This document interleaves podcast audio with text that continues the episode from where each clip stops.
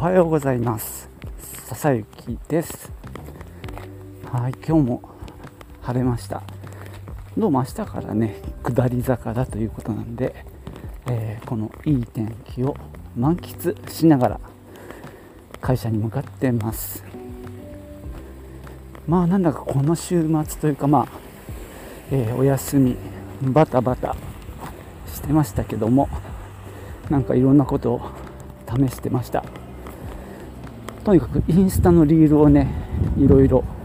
上げまくったり、まあ、あとは図書館へ久しぶりに行って就活本を借りたりあそのぐらい掃除したりあんまり大したことしてなかったか。えっと今日はですね一つあのアップルの新しいあのサービスで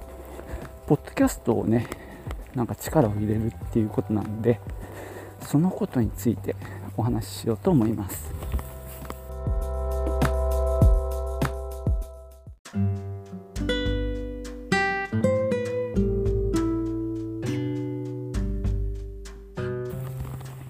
え先日のね新製品の発表アップルのねあったそうで、まあ、僕は見てないんですけどもえっ、ー、とポッドキャストでねワンボタンの声っていう番組がありましてそちらでねいろいろ勉強させてもらいましたまあね iPad Pro が出たり iMac もね出ましたねでその中で僕が一番食いついたのがそのポッドキャストの配信者をなんか支援する仕組みを Apple が用意したっていうことなんですね。で、なんかね、あの お話聞いてたんですが、ちょっとよくわかんなかったんですが、唯一僕が理解できたのは、とにかくその Apple のサイトに行って、配信者として登録した方がいいんじゃないかなと、えー、おそらくそうだろうというふうにですね、ほぼ直感的に思いましてなんだろう。もうちょっとでも3人のお話をちゃんと聞いてればよかったんですが結構流し聞きしてたんですけどもとりあえず登録しようと思ってアップルのサイトに行きました。で結構ちゃんとページも用意されてて読めばわかるだろうなと思ったんですがちょっとざらっと読んででどうもそのポッドキャストのクリエイター向けのサービス情報発信をしながらどうもやっぱ番組が登録できる状況になっていたのでとりあえず自分の Apple ID と紐付けて今この配信してるながらキャストを登録してみました、えー、何が起こるのかはまだよくわからないんですけどね。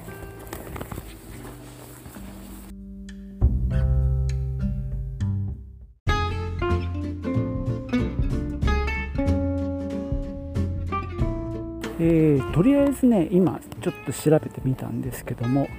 昨日私が登録したのは Apple Podcasters Connect というまあなんだろう配信者向けのポータルなのかな。そこで自分の番組を登録することができます。で実際このながらキャストも登録されてます。でレビューとか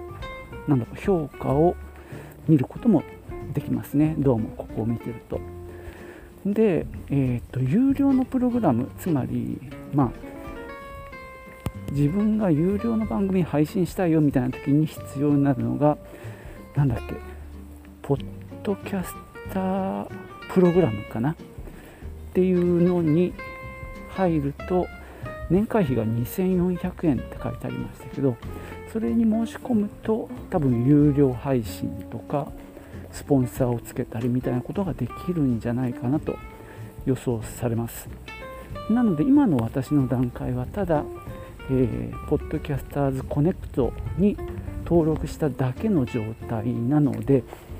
これは多分年会費は発生しないようです。一応そのアカウントの状況とかも確認できるんですけどもそこを見ると、えー、そのポッドキャスタープログラムに参加しませんかというねお誘いが出てたので参加してないんでしょうねこれはね、まあ、ちょっとこれはねほんと様子見ていかないとわからないかなと思います。でえーと、結局僕はそのアンカーで配信してるので、えーと、RSS をアンカーのもので登録したところ一応過去の番組が全部こう吸い込まれてというか認識されたような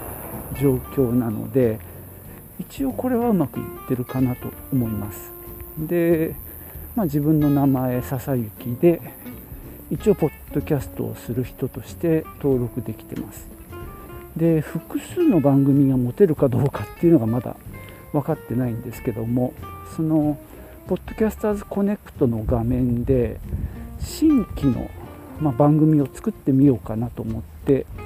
1個試しに作ってみたんですけどもそれはですね番組じゃなくてチャンネルっていう名前で登録されてました。これは一体何だというのでまた頭の上にハテナが出てます。もちろん公開はしてなくてただ試しに作って保存しただけなんですけども番組とチャンネルって何だという感じでまだこれはわからない。でもまあ一人で複数のね、まあ、番組ポッドキャストやってる方いらっしゃると思うんでそういう方は自分のアカウントの下に複数の番組を紐付けるような感じになるのかなと思うんですけどね。ちょっと今のところそれが謎で僕もこのポッドキャスト1つの番組しか持ってないのでまだよくわかんないです。でそのポッドキャスターズコネクト自体にそのなんだろう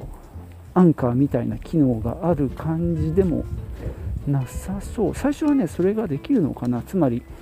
アップルのなんだろう環境サーバープラットフォームで何らかの配信のサーバーとかを持つのかなって勝手に思ってたんですけども今んとこまだそこまでたどり着けてないです。やってるのかやってないのかも判断つかない状態ですね。今日は例によってなんか途中の状況のお話をしてしまいました。詳しい方だったらきっとわかるのかなと思うんですけどね、